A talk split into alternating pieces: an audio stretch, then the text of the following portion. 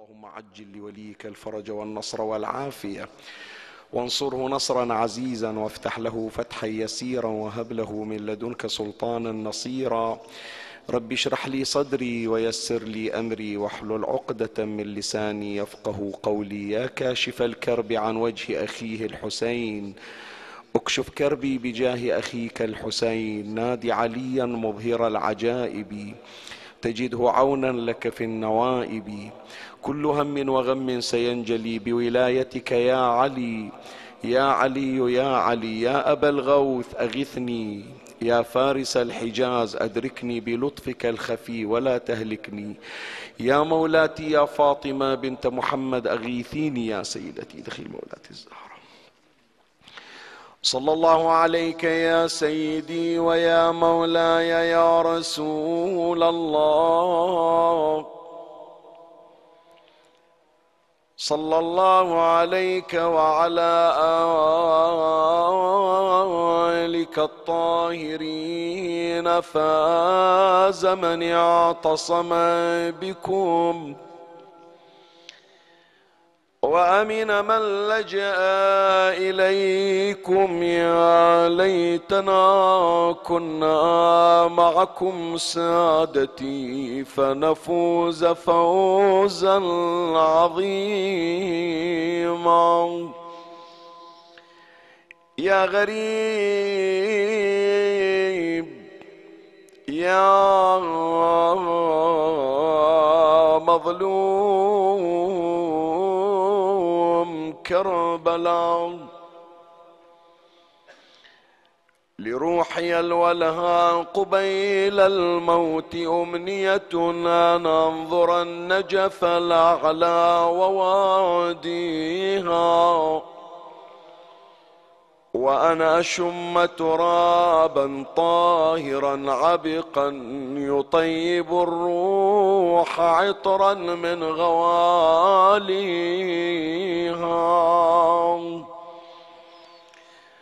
وأن أموت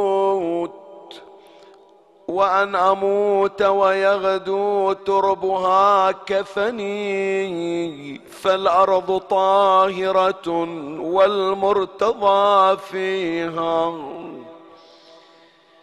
لا أختشي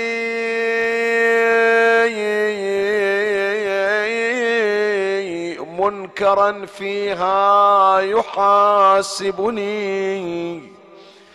ولا نكيرا لنفسي من معاصيها. والله يوكل أمري عند حيدرة. علي علي علي. والله يوكل أمري عند حيدرة. إلا مست كفه النيران تطفيها هو الذي ما دعاه في الورى أحد إلا أتاه وللشدات يكفيها. يا علي انت حلال المشاكل من تضيج. انت ما يبعد على حصانك طريج. انت أمر النار بيدك والحريج. بالمخيم نار ما طفيته انت والله الحيرت عشر العقول يا علي.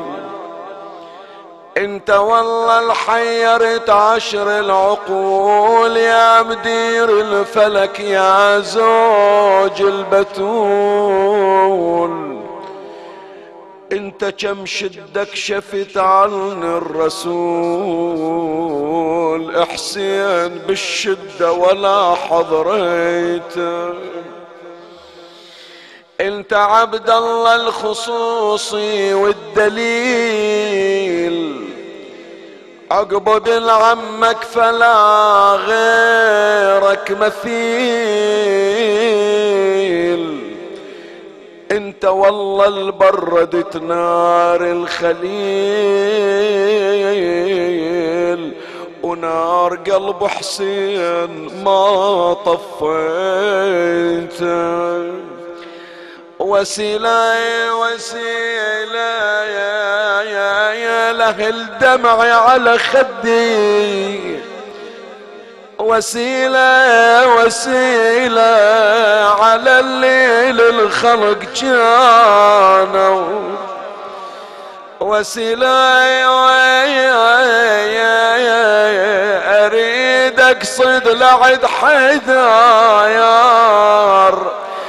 وسيلة درب حسين مرمي على الوطي درب حسين مرمي على يا يا يا يا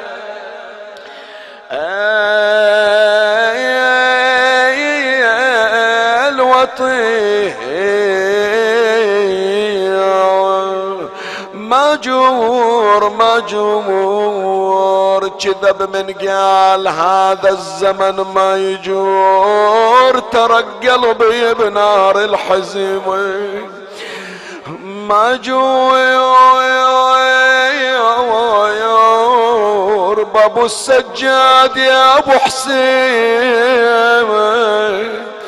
ما جورت صعدت فوق صدر الاعوجي اي صعدت فوق صدر الاعوجي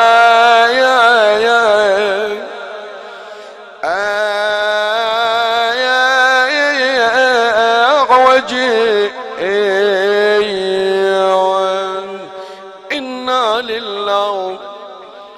وإنا إليه راجعون.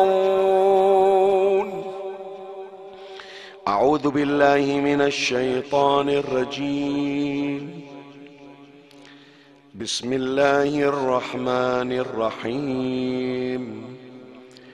إن تتوبا إلى الله فقد صغت قلوبكما. وإن تظاهرا عليه فإن الله هو مولاه وجبريل وجبريل وصالح المؤمنين والملائكة بعد ذلك ظهير.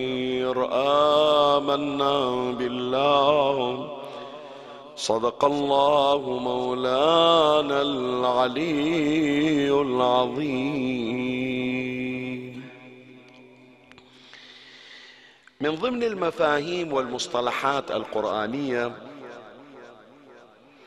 هناك مفهوم ومصطلح يقال له صالح المؤمنين وهو الذي عبرت عنه الآية الشريفة وإن تظاهر عليه فإن الله هو مولاه وجبريل وصالح المؤمنين. عند هذه العبارة عند هذه التسمية عند هذا المفهوم عند هذا المصطلح توقف المفسرون. اولا عرضوا هذا التساؤل. من هم صالح المؤمنون؟ هل هذه التسمية تسمية ونعت وصفة جمعية؟ يعني مجموعة مؤمنين كل واحد منهم شنو؟ صالح كأنما الوصف إلى مجموعة من المؤمنين. مثل ما تقول مثلا الخيار من هذا الجمع الكرام من هذا الجمع يعني كل واحد من هذا الجمع الذي نحن فيه من الأخيار من الكرام. فمن القرآن يقول صالح المؤمنين يعني هناك مؤمنون صالحون. فإذا هو وصف للجماعة كل فرد من المؤمنين صالح. هذا تفسير من التفاسير. إجا رأي آخر يقول لا. قضية ما لها علاقة بالجامع. المؤمنين كلهم أهل إيمان. واحد من هالمؤمنين صالحهم. واحد من ذول المؤمنين صفته أنه صالح. مثل لما أنت جنابك تجي إلى لقب أمير المؤمنين ورتبة أمير المؤمنين وصفة أمير المؤمنين شو تسميه؟ أمير المؤمنين. أمير المؤمنين يعني مو كل واحد من المؤمنين أمير. المؤمنون لهم أمير واحد من هو علي بن أبي طالب سلام الله عليه. وكذلك هو الأمر المؤمنون لهم صالح واحد. فاذا هي صفة إلى فرد مو صفة إلى جمع مثل ما ذهب الرأي الأول. طيب فإحنا نريد نعرف هي الصفة صفة جماعية لو صفة فردية إلى شخص. وإذا قلنا صفة فردية من هذا الفرد إلا الله سماه بأنه صالح المؤمنين؟ وإذا عرفنا بهذا الشخص من هو وعرفنا بأن لقبه وصفته ونعته صالح المؤمنين. صالح المؤمنين يعني شنو؟ شنو المقصود من وراءه شو يريد يقول القرآن؟ هذا إن شاء الله ما سوف نبحثه معكم في هذه الليلة. إحنا رجعنا إذا تتذكرون من أول الشهر أو من منتصفه بالأحرى في أول موسمنا هذا. عندنا سلسلة نجري عليها تباعا. عنوانها من مفاهيم القرآن الكريم. في كل ليلة نأخذ مفهوم من مفاهيم القرآن عنوان من عناوين القرآن ونرى مفهوم هذا أو فحوى هذا المفهوم والمراد من هذا المفهوم وماذا يقول أهل البيت عليهم السلام عن هذا العنوان وهذا المفهوم. تحدثنا في ليالي مضت تكلمنا عن الاستدراج في القرآن إذا تتذكرون. تكلمنا عن المدد الإلهي في القرآن. إذا تتذكرون كان ذلك هو حديثنا. ثم إجينا في سلسلة خاصة بأمير المؤمنين سلام الله عليه. وقفنا عن مفاهيم القرآن وتحدثنا عن الإدارة في حياة الإمام علي. الآن نرجع إلى السلسلة التي ابتدأناها سلسلة من مفاهيم القرآن الكريم. وهذه الليلة عنوان الحلقة صالح المؤمنين في القرآن. من هو أو من هم صالحو المؤمنين في القرآن. وش قالوا أهل البيت عن صالح المؤمنين في القرآن؟ هذا ما سوف أبحثه معكم إن شاء الله في فصول ثلاثة فيما تبقى عندي من الوقت. ومن الله أستمد العون والتوفيق ومن مولاي أبي الفضل العباس المدد. ومنكم ألتمس الدعاء وثلاثا بأعلى الأصوات. صلوا على محمد وآل محمد.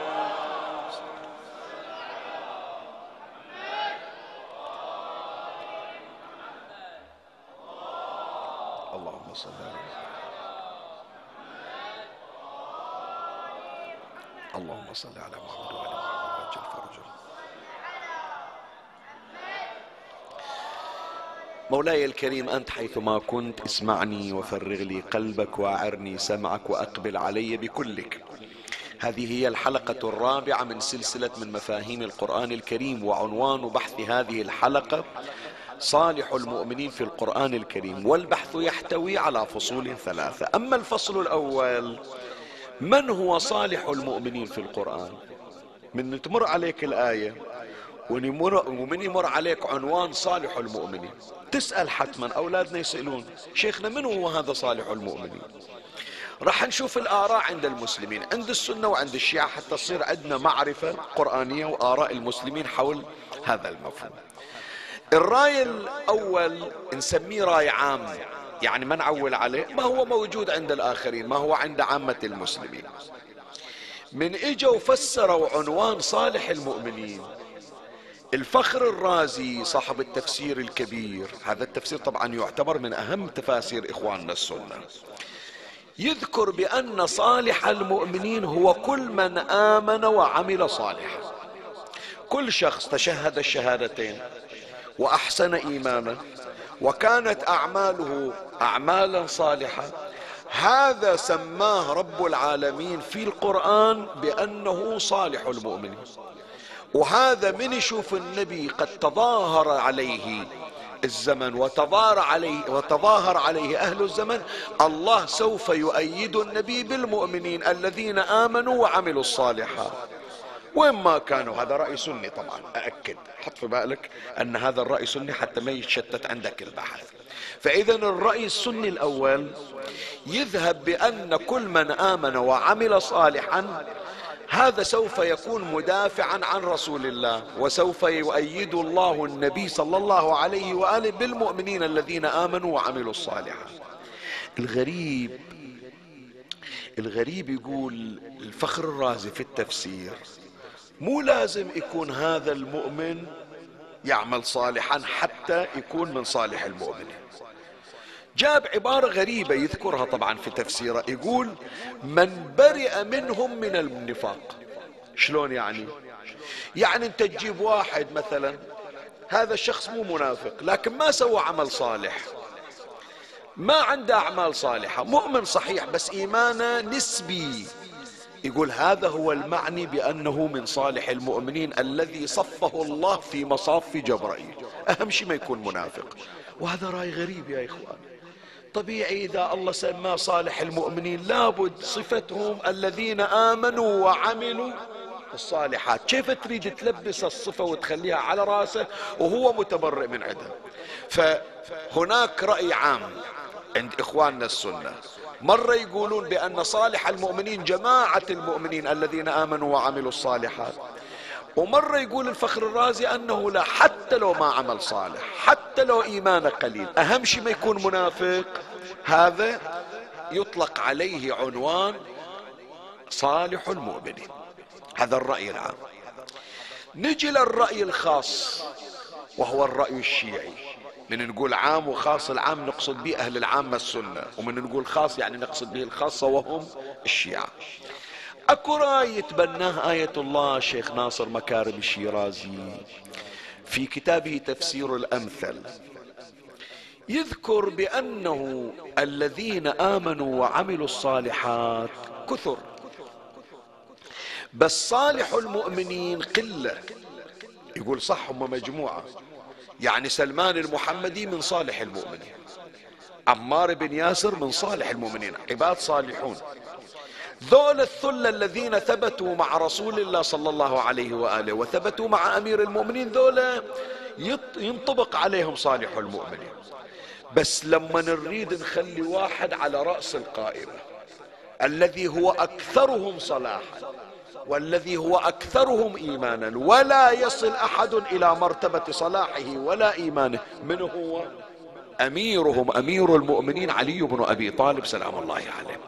فلهذا الشيخ ناصر مكارم الشيرازي راح أقرأ لك الآن نص عبارة الشيخ ناصر مكارم الشيرازي في تفسير الامثال يذهب بأن أمير المؤمنين هو أظهر الأمثلة.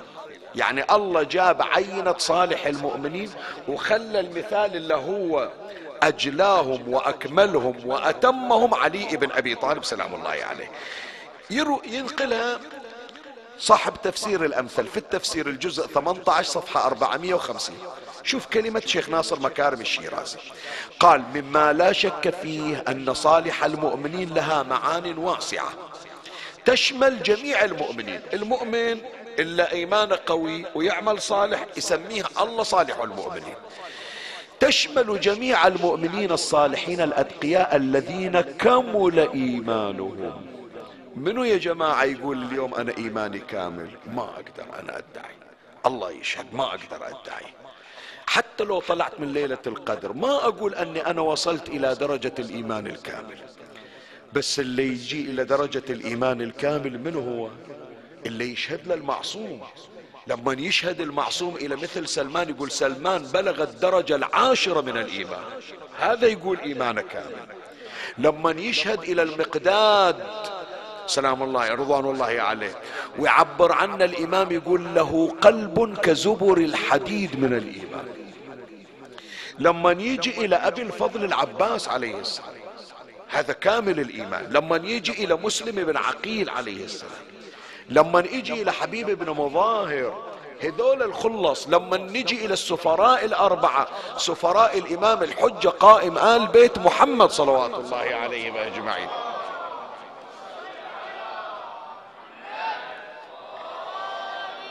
فالشيخ ناصر مكارم في التفسير يقول نعم موجود مؤمنين كمل ايمانهم ينطبق عليهم لقب صالح المؤمنين. لكن رأس القائمة عين القلادة تاج المؤمنين الصالحين من هو؟ أمير المؤمنين سلام الله عليه. فلهذا أقرأ لك العبارة مما لا شك فيه أن صالح المؤمنين لها معان واسعة تشمل جميع المؤمنين الصالحين الأتقياء الذين كمل إيمانهم.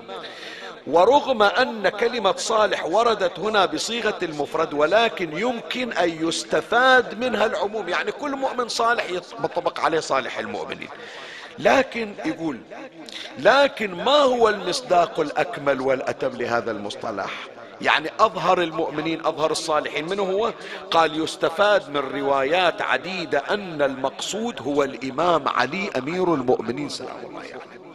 فإذا مما تقدم عندنا رأي عام ورأي شنو؟ رأي خاص. الرأي العام رأي إخواننا أهل السنة. كل من آمن وعمل صالحا. الشيخ الرازي الفخر الرازي يقول لا حتى لو ما عمل صالح. أهم شيء مو منافق هذا صالح المؤمن. الرأي الخاص الرأي الشيعي يقول لا الذين كمل إيمانهم كأمثال سلمان ورأس قائمتهم ومثالهم الأكمل والأتم منه أمير المؤمنين. نجي إلى رأي ثالث. حط بالك هذا شغلي في الرأي الثالث. ذكرنا الرأي العام والرأي الخاص. الرأي الثالث هو الأخص. والواقع يا إخواني هو الحق. هذا الرأي يتبناه علم الهدى السيد المرتضى الشريف المرتضى رضوان, رضوان الله على روحه الطاهرة. ويتبناه العلامة المجلسي على الله مقام. يقول صالح المؤمنين مو مجموعة. حتى سلمان حتى أبو ذر. عبد صالح نعم. لكن صالح المؤمنين هذا لقب لا ينطبق إلا على شخص واحد. من هذا الشخص؟ علي بن أبي طالب سلام. سلمان على منزلته. عمار على منزلته. لا بعد أقول أكثر. أبو الفضل على منزلته. لكن لا يصل إلى مقام أبيه أمير المؤمنين. هذا لقب خاص لأمير المؤمنين سلام الله عليه يعني. خلي أنقل لك عبارة الشريف المرتضى. يذكرها ينقلها عنا العلامة المجلسي على الله مقام في بحار الأنوار الجزء 36 صفحة 32 قال السيد المرتضى علم الهدى قوله صالح المؤمنين يدل على أنه أصلح من جميعهم. يعني حتى لو كان سلمان صالح حتى لو كان كل أحد صالح فإن الأصلح منه هو؟ علي بن أبي طالب. وجاب السيد المرتضى في نفس ما ذكره العلامة المجلسي. عبارة جدا مهمة استدلال جدا مهم. يقول الشريف المرتضى النبي إذا أحد الظاهر عليه سوى عليه حرب سوى عليه مظاهرة سوى عليه إشاعة حاول أنه يكيد برسول الله. الله ينصر حط بالك. الله ينصر النبي. وجبرائيل ينصر النبي. وصالح المؤمنين ينصر النبي. هذول الثلاثة الذين سوف ينصرونه. ويا الثلاثة تجي الملائكة. تساند الثلاثة. خلينا نقرأ الآية حتى نطبق هذه الرؤية. الرؤية. قوله تعالى إن تتوبا إلى الله فقد صغت قلوبكما. وإن تظاهرا عليه فإن الله هو مولاه واحد الله. وجبريل اثنين والثالث منه وصالح المؤمنين ثلاثة والملائكة بعد ذلك ظهير. يعني ويا الله وجبرائيل وصالح المؤمنين تجي الملائكة تأيد الله وتأيد جبرائيل وتأيد صالح المؤمنين. زين سؤال الشريف المرتضى يقول منو يستحق أنه يصير في درجة واحدة ويا جبرائيل؟ شوف رأيه شلون؟ قال ما يصير أنا أقبل الرأي العام اللي يتبنونه أهل السنة. تجيب لي واحد مجرد مؤمن تقول أنت وجبرائيل في رتبة واحدة. مع العلم إحنا جبنا رأي الفخر الرازي يقول حتى لو ما عنده عمل صالح أهم شيء مو منافق راح يصير ويا جبرائيل في درجة واحدة. شلون يصير؟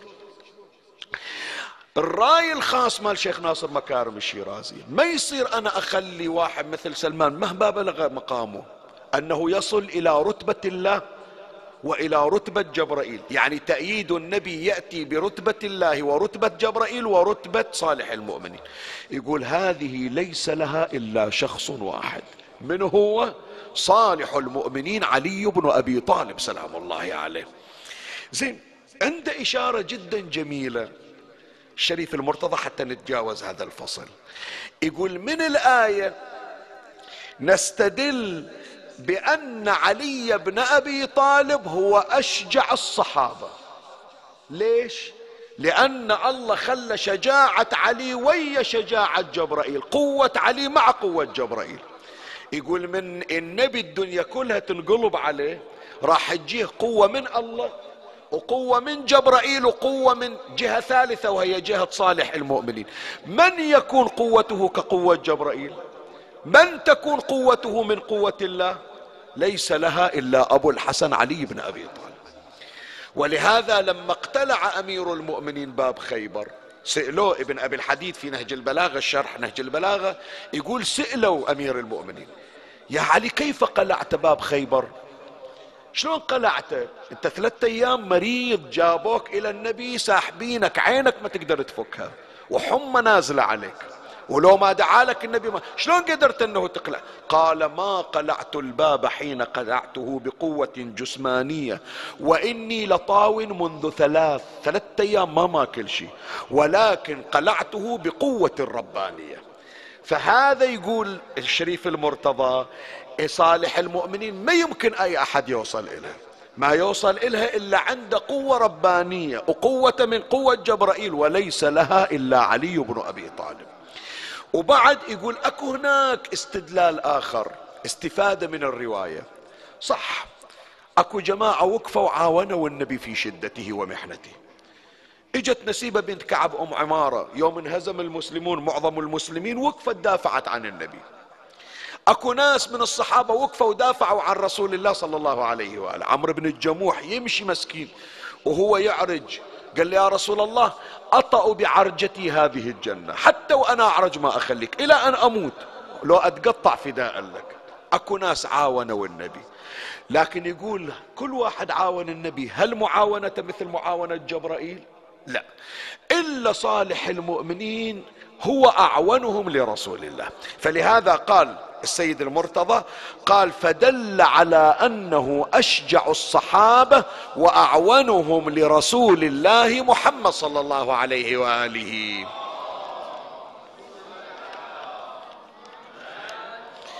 فإذا الفصل الأول يا إخواني ذكرنا آراء المسلمين سنة وشيعة.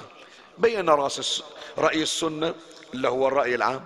وذكرنا وذكرنا الرأي الشيعي الخاص وذكرنا الرأي الشيعي الأخص اللي يقول صالح المؤمنين منه هو علي بن أبي طالب سلام الله عليه. خلنا في الفصل الثاني نشوف الروايات الشريفة الواردة عن أهل البيت ماذا تقول. منو صالح المؤمنين؟ الرواية عن الإمام الباقر عليه السلام في بحار الأنوار الجزء 39 صفحة 30 في قوله تعالى إن الله هو مولاه وجبريل وصالح المؤمنين قال أمير المؤمنين علي بن أبي طالب صالح المؤمنين. محصورة هل لقب فقط لعلي صفة من الله لعلي بن أبي طالب. القرآن مسمنا مو واحد مسمنا ورواية أخرى أيضا عن الإمام الباقر عليه السلام في بحار الأنوار الجزء 36 صفحة 30 قال عرف رسول الله صلى الله عليه وآله وأصحابه مرتين. عرف عليا وأصحابه مرتين. مرتين النبي يريد يعلم اصحابه منه هو علي بن أبي طالب. خلينا نشوف المرتين. قال الأولى قال من كنت مولاه؟ فهذا علي مولاه. شوف الآن التسمية الثانية صالح المؤمنين تعادل من كنت مولاه. فهذا علي مولاه. قال والأخرى أخذ بيد أمير المؤمنين عليه السلام وقال أيها الناس هذا صالح المؤمنين. لا يجي واحد ثاني يقول أنا صالح المؤمنين. مؤمن صالح؟ نعم. لكن صالح المؤمنين الذي اختاره الله للمؤمنين ليكون صالحا هو الذي اختاره الله ليكون للمؤمنين اميرا وهو علي بن أبي طالب. سلام الله عليه. فمن هنا يا أحبتي الله يرزقنا وإياكم إن شاء الله زيارة أمير المؤمنين. ومن نوصل إن شاء الله ونقعد بالصحن ونقرأ الزيارة تذكر هالمجلس وتذكر هالعبارة. أقرأ لك شطر من زيارة أمير المؤمنين الواردة عن الإمام الباقر عليه السلام اللي يرويها المحدث النوري على الله مقامه في مستدرك الوسائل. في مستدرك الوسائل الجزء 10 صفحة 222 روي عن مولانا محمد الباقر عليه السلام. يسولف الإمام الباقر يوم زار جد أمير المؤمنين. قال مضيت مع والدي علي بن الحسين عليهما السلام. إلى قبر جدي أمير المؤمنين علي بن أبي طالب عليه السلام بالنجف بناحية الكوفة. فوقف عليه يعني وقف زين العابدين على قبر أمير المؤمنين. فوقف عليه ثم بكى. وقال هي الزيارة اللي تشوفها هم مكتوبة على باب أمير المؤمنين. السلام على أبي الأئمة وخليل النبوة. تابع وياي الزيارة حتى ترزق شرف الزيارة في هذه الليلة. السلام على أبي الأئمة وخليل النبوة والمخصوص بالأخوة. السلام على يعسوب الإيمان وميزان الأعمال وسيف ذي الجلال. السلام على صالح على صالح المؤمنين. فلهذا يا إخواني هذا اللقب وهذه التسمية القرآنية من نروح نزور أمير المؤمنين؟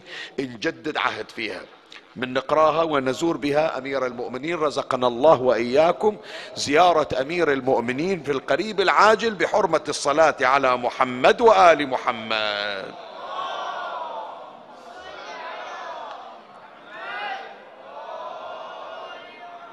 الفصل الثالث والأخير شيخنا صالح المؤمنين يعني شنو؟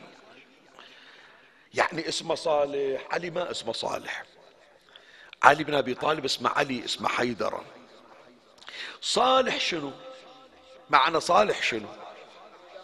شنو؟ إيه فالتفسير شنو؟ شنو معنى؟ الآن راح نبينه. حتى تعرف من تسلم على أمير المؤمنين بأنه صالح المؤمنين تعرف تفسير هذه التسمية القرآنية. صالح المؤمنين يا إخواني الصالح هو النافع. الصالح يعني شنو يعني؟ النافع. حتى إحنا عندنا في الفاظنا الدارجه من تقول لا هذا لا تأخذه ترى هذا ما يصلح. شنو يعني ما يصلح؟ يعني ما ينفع تمام لو لا؟ يعني ما ي... لا هالسيارة ما تفيدك ما تصلح. شلون ما تفيدك يعني؟ يعني ما تنفعك ما تصلح يعني ما ت... ماكو منفعة وماكو فائدة من وراها. المؤمن الصالح يا إخواني هو المؤمن النافع لغيره. حط بالك هذه خليها عندك من تقرأ الزيارة تذكرها. من يقولون لفلان عبد صالح من يقولون لفلان هذا من الصلحاء. إيش قدم للناس؟ إيش أفاد الناس؟ إيش أعطى الناس؟ هذا التفسير ذكر الشيخ الطريحي في كتاب مجمع البيان في الجزء الثاني صفحة 625 قال أصلح الله المؤمن. من تقول له واحد أصلحك الله. شوف لما تقول له واحد ساعات أصلحك الله. بعضهم يزعلون. شنو شايف إني أنا يعني خربان أنا؟ لا احفظوها هذه وخلوها من ضمن الفوائد. من واحد يقول لك أصلحك الله ترى هذا يتمنى لك الخير يعني جعلك الله نافعا وانتفع المؤمنون بك. يعني أدام الله فوائدك علينا. هي من أجمل الدعوات يا إخواني. مرة أهل البيت يكلمون واحد أصلحك الله. يعني الله ينفع المؤمنين بك. فلهذا ورد في الخبر عن نبينا محمد صلى الله عليه وآله. الرواية في بحار الأنوار الجزء 74 صفحة 152 قال أحب عباد الله إلى الله جل جلاله أنفعهم لعباده وأقومهم بحقه الذين يحبب المعروف وفعاله. من هنا الشيخ الطريحي في التفسير يقول أصلح الله المؤمن أي فعل الله تعالى بعبده ما فيه الصلاح والنفع بحيث وين ما يروح ينفع الآخرين. وترى القرآن الكريم جاب لنا نموذج إلى واحد ليس له وظيفة إلا شيء يدور من بلد إلى بلد حتى يقدم خدمات إلى الناس. خلنا نسوي اختبار سريع إلى شبابنا وأولادنا. منو اللي ذكر القرآن يدور في البلدان ويقدم خدمات إلى الآخرين؟ منو؟ خلي أسماء ارفع صوتك. الخضر الخضر ذكر القرآن. بس ما ذكر أنه يسوح من بلد إلى بلد. منو؟ ما اسمع في القرآن في القرآن في القرآن في القرآن. في القرآن. ذاكرنا القرآن أشار إلى وذكر اسمه وذكر أنه ينتقل من بلد إلى بلد والناس إذا طاحوا بشدة يستعينون فيه. من هم ما ذكر القرآن بالاسم. ها؟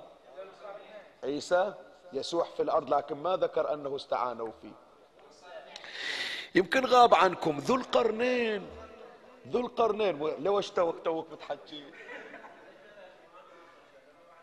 إيه ذكرت قلت لك ذكر القرآن وذكر اسمه ويستعينون الناس فيه. القرآن الكريم أشار إلى ذي القرنين. ذو القرنين يقول الله تبارك وتعالى ويسألونك عن ذي القرنين. الخضر ما جاب اسم القرآن. عبد صالح من عبادنا. ويسألونك عن ذي القرنين قل سأتلو عليكم منه ذكرى إنا مكنا له في الأرض وآتيناه من كل شيء سببا. أعطيناه إلا يريد. أعطيناه المعاجز أعطيناه الكرامات أعطيناه القوة أعطيناه التأييد أعطيناه محبة الناس أعطيناه كنوز الأرض. ولهذا في الحديث عن الإمام الصادق عليه السلام أن الذين ملكوا الكرة الأرضية ملكوا الأرض أربعة. اثنان من من المؤمنين اثنان من الكافرين. نروح للكافرين أول منو؟ منو؟ ها قول. واحد. لا مو فرعون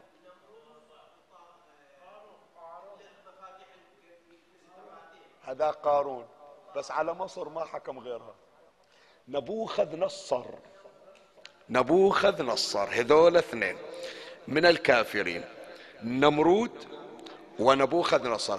من المؤمنين من هو؟ يا الله. واحد. إحنا جايبين الشاهد على الحكي وذو القرنين هذول اثنين من المؤمنين. الله تبارك وتعالى سخر لهم كل شيء حتى يقدموا منافع للناس. ولهذا شوف تعبير جميل للشيخ الصدوق.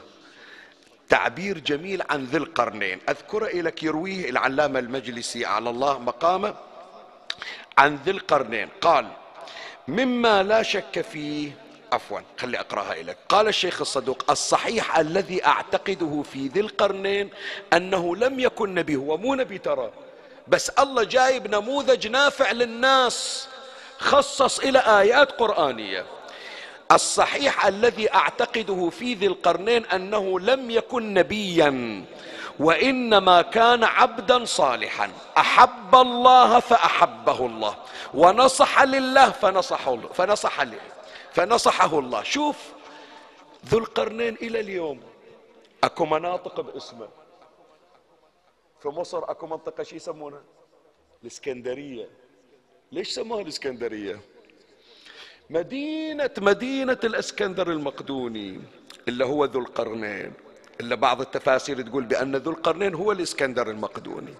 أسس الإسكندرية هي من المناطق التي جاءها. الإسكندرية بأكثر من مكان واحدة منها اللي نعرفها مصر تركيا فيها الإسكندرية. العراق فيها الإسكندرية. إيران فيها الإسكندرية. ليش يروح ويسوي مناطق؟ يريد يعطي رمز علامة. ترى يا ناس جبتوا الأرض من مشرقها إلى مغربها. وين ماكو واحد محتاج؟ وين ماكو واحد في حاجة؟ الله مسخرني حتى أكون نافع للناس ونافع للدنيا بأسرها. وهي رسالة إلى كل المؤمنين. أنه حتى تكونوا قريبين من الله كونوا أصحاب منفعة للناس. خلي الناس تستفيد من عندكم. شوفوا إحنا يا إخواني عندنا تجربة مصغرة ليس إلا. الآن خصوصا عقب جائحة كورونا صارت هذه التجربة تتوسع أكثر.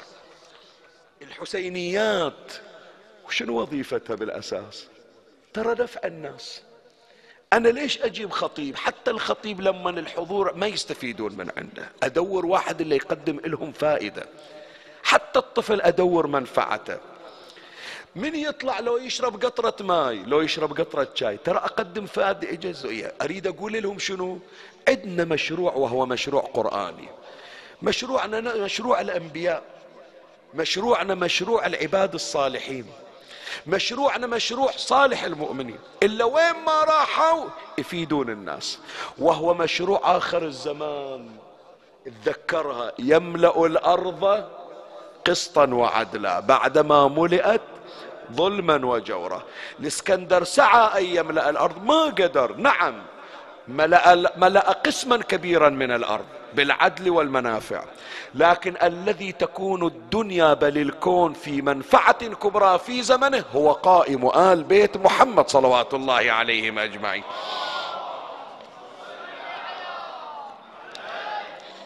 فلهذا يا أحبتي قبل الختام أولادي احفظوا هالكلمة إحنا كلنا نتمنى أنه نصير جنود الإمام. ما تتمنون أولادي؟ تتمنون لو لا قلتون هالنشيدة هذه سلام يا مهدي. أه؟ إنا على وش؟ على العهد. على العهد يعني شنو؟ إيش عندك عهد ويا الإمام أنت؟ إيه لأن جبت النشيدة حتى تعرف النشيدة. إيه تقول للامام ترى أنا تطلب من عندي يوم اللي بط يوم اللي بتطلع تخدم الناس ترى أنا بساعدك في الخدمة. عرفتون اولادي شنو يعني؟ الإمام لما يطلع راح يقدم خدمات للناس يملا الأرض قسطا وعدلا بعدما ظلم ظلما وجورا فأنت تقول له يا سيدي أنا من الحين حاط إيدي في إيدك وعاطن لك عهد. من تخدم الناس إذا طلعت راح أخدم الناس وياك. فأنت من الحين يا ولدي تدرب روحك على خدمة الناس. شو تسوي حتى تخدم الناس؟ بد بشي صغير. يوم اللي تقوم من الكرسي لو أشيل الكلينكس اللي صوبي. بطل الماي اللي أشربه. أشيلة. ما أقدر بالحسينية في البيت عندي. ماعونك اللي تاكل فيه عقب ما تخلص. تساعد أمك ولو بهالمقدار.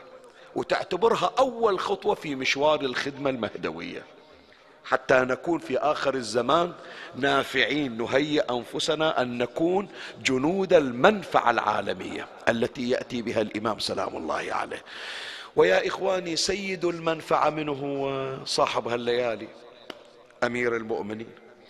أمير المؤمنين هو أمير النافعين انصافا. يا جماعة الإسكندر أو ذو القرنين إذا كان ينتقل الناس كلها تعرفه والناس كلها تشوفه والناس كلها تمشي وياه علي يطلع بالليل ما حد يدري عنه. شايل الجراب على ظهره.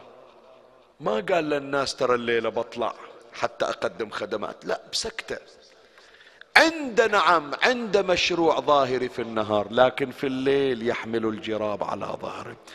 خلي أذكر لك مسك الختام وهي الكلمة الحنونة اللي تحسسنا بأن إحنا ما راح نضيع وعدنا امام كعلي بن أبي طالب.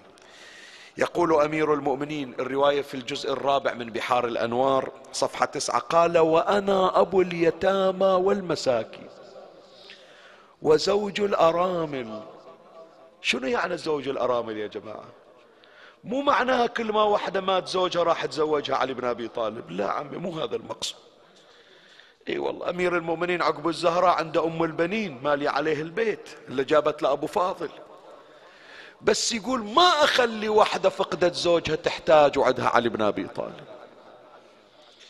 يجي له حرمة عندها أيتام أربعة وجوعانة وجوعاني ما عندهم شي ياكلونه. تخلي القدر وتخلي بيه ماي يطبخ يغلي يفور. وتقول لهم الآن يجهز الطعام. مباشرة علي يروح. يجيب الطعام على ظهره. الدقيق السمن السمن اسمعني. السمن يسيل على كريمة علي على لحية علي وثيابه. قنبر ما رضى. يقول له أبو حسين شايل لنا على راسك. شوف هدومك اتدمرت. السمن سال على لحيتك يا علي. خلي اشيل عنك. قال يا قنبر أفأنت تحمل رزق حملي يوم القيامة؟ هلا أنا أنا خليها أنا أدورها. أنا صالح المؤمنين اللي ينفع الناس. مو أنت. ويجي أمة الله تطبخين وأسلي الصبيان. أم أسليهم وتطبخين أنت؟ قالت لا طبخ شغل النساء. خلك ويا الصبية أبو حسين. قال لها بس أوقد لك النار. يقعد يصلح. هذا معنى زوج الأرامل علي من يقول أنا زوج الأرامل يعني أنا ما أخلي وحدة أرملة تحتاج الأحد وعدها حلال المشاكل علي أنا أبو اليتامى والمساكين وزوج الأرامل وأنا ملجأ كل ضعيف ومأمن كل خايف. كل واحد ما عنده والي واليه علي بن أبي طالب. إي والله. ليلة ليلة الوحشة عمي. يسمونها شامي غريبان العادة ترى اللي يفقد غالي. ليلة الدفان ليلة الثانية ما حد ينام. وداعتك يعني. الله لا يراويك والله لا يخليك تفقد غالي. بل يجمع بين الأحبة إن شاء الله. إن شاء الله من بعد هذا الحزن والدموع فرحة علوية تدخل قلوبنا وبيوتنا. وداعتك.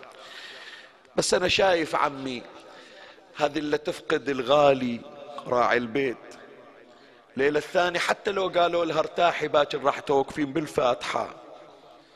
كل ساعة وتتخيل صوته تقول مو كنا ناداني مو كنا صوته في البيت. متى عاد عمي تعود القلب ويسلى الخاطر؟ فأنت تتصور عمي من أول الشهر شنو من أول الشهر؟ عمي السنة كلها رمضان عند أهل البيت. بس أقول إذا من أول الشهر زينب تسمع أبوها شلون يقرأ قرآن وشلون يناجي الله وشلون يصلي صلاة الليل وصوت علي ياخذ بمجامع القلوب. حتى ليلة 19 مرت علينا. آخر صوت سمعته زينب صوت علي بن أبي طالب. الليلة كنها زينب تسمع الصوت كأن علي بن أبي طالب يقرأ قرآن. تقول يمكن حلم هالثلاث ليالي حلمانة أبويا ما راح خلي أروح. وما تجي تفتح الباب وإذا البيت خالي. السجادة مطوية والسيف معلق على الجدار. والعمامة هاك هناك محطوطة ومشقوقة نصين والدم فيها. قالت أثاري راح علي راح. راح الحنون اللي يمر علينا كل ليلة. شوية وإذا الباب يطرق. قالت ها إجاني يعني علي. خلي أروح يمكن صدق علي. بكعادته يدق الباب. وما إجت زينب وفتحت الباب وإذا حسن وحسين والتراب على عمائمهما وثيابهما.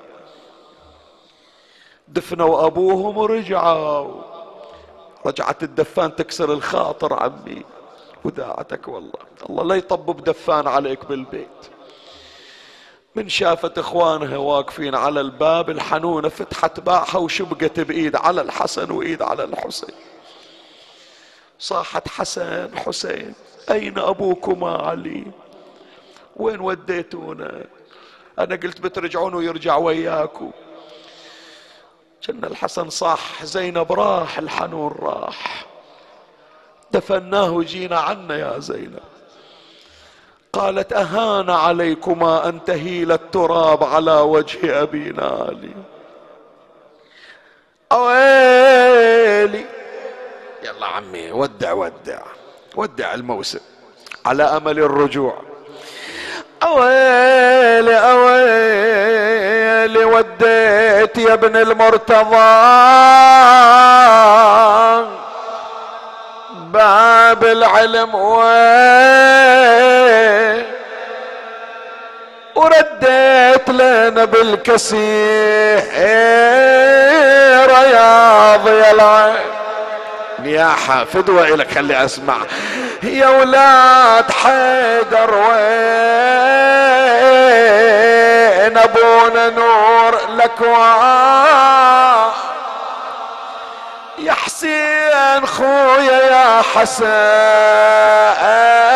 يا ولاد عدنا. الروس نكسوها. ترى بينا الدهر خان. ظلمة تراه بيوتنا من نور أبو حسين. وويلا وداروا على ختهم يا شيعة وسكتوها ونشفت دمعتها وجت يا مدار أبوها. وصاحت عجل يا حسين. هالدار اغلقوا أنا ما أقدر عاينها خليه يا ضي العين. وويلا أقرأ هالبيت. أقرأ هالبيت بصورة خاصة. إلا من يجي المغرب يا الله أولاد يقوم نروح الماتم.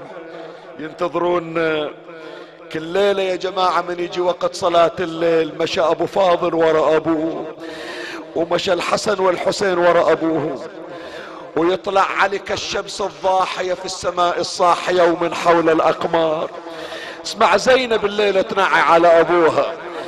يا أبوي يا أبوي يا أبوي محلى مشيتك ما بين الاولاد دوب يا مريبة وخايفة مطالع الحسان اش بيدي على عز مشى عني ولا عاد. اسمعني. يا ناس يرجع غايب الأموات من وين؟ سنة أختم ليالي علي بهذا البيت. والكل يقرأ وياي لأن هذا البيت يلامس قلوبنا ومحلى الأبو في العيد لو جمع أولاد. إيه ولبسهم الزينة على جاري. ورفرف عليهم بالهنا يا طير السعاد باكر الناس معيدة وإحنا بعزيز خلاص عمي مجلسي خلص خلاص ختمنا الموسم العلوي. أربع ليال ون عليك يا أبو حسين. سجلها بالدفتر يا علي. واحسبنا من اولادك إحنا وين وابو فاضل وين؟ بس إلنا طمع يا علي تحن علينا مثل ما حنيت على اليتامى. بكينا عليك طيلة هذه الليالي.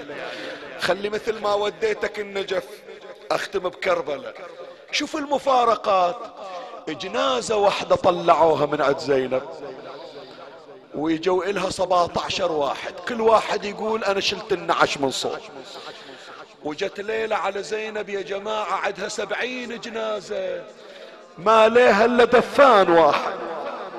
بس عمي هالدفان يوم اللي رجع الليلة ما اجى يتوجع على عصاه لكن ذاك الدفان اللي دفن سبعين جنازة هو اللي راجع ويتوجع على عصاه ويلي ويلي ويلي أريد انشتك ماي شربت يا دفان رويت قلبه لو دفنت حسين بالله يا حفار القبور ردا علي. عطشان أخويا لو شرب امي يوم اندفنت كان رشيت البنية. وبلكت ترد تراه ما عطشان لا يذبح الكايبش حتى يروى من ضمعي ويذبح ابن رسول الله. عطشانا. اللهم صل على محمد وآل محمد. أعوذ بجلال وجهك الكريم أن ينقضي عني شهر رمضان أو يطلع علي الفجر من ليلتي هذه. ولك قبلي تبعة ذنب تعذبني عليه اللهم اكتبنا من عتقائك من نار جهنم. أوصي نفسي يا إخواني وأنا بحاجة إلى هذه الوصية. وأوصيكم أيضا. إخواني ثلاث وصايا سريعة. من الليلة إلى ليلة غد ليلة القدر إن شاء الله. اشتغلوا بالإستغفار. كرروها دائما أستغفر الله من كل ذنب أذنبته وأسأله التوبة. حتى تيجي إلى ليلة القدر للإحياء وعندك إقبال ابتدأت بالطهارة. بين الفين والأخرى اغتسل غسل التوبة لتكون في طهارة ونورانية. أيضا قدموا استغفاركم للعصاة والمذنبين من شيعة علي نيابة عن صاحب الزمان. عجل الله فرجه الشريف. الإمام يدعو لنا في هذه الليالي. فإحنا نعينه على هذه الوظيفة. نستغفر لشيعته نيابة عنه. والوصية الثالثة يا أحبتي لا تنسوني من صالح الدعاء وأنا لا أنساكم إن شاء الله. أخصكم أنتم وأخص أحبتي أينما كانوا وأخص المؤمنين إن شاء الله. ندعو لبعضنا عسى أن تشملنا الرحمة الإلهية ونظرة إمامنا صاحب الزمان. اللهم عجل فرج إمامنا صاحب العصر. فرج عنه يا ربي وفرج عنا بفرجه العاجل. اللهم سر قلوب اللهم وسر قلبه بقضاء حوائج شيعته. اجعلنا من خلص حواريه وخدامه. وارزقنا تقبيل يديه وأقدامه. ترحم على امواتي وأموات الباذلين والسامعين والمؤمنين. سيما من لا يذكره ذاكر ولا يترحم عليه مترحم. أوصل لهم جميعا ثواب هذا المجلس الشريف وبلغهم ثواب الفاتحة. مع الصلوات.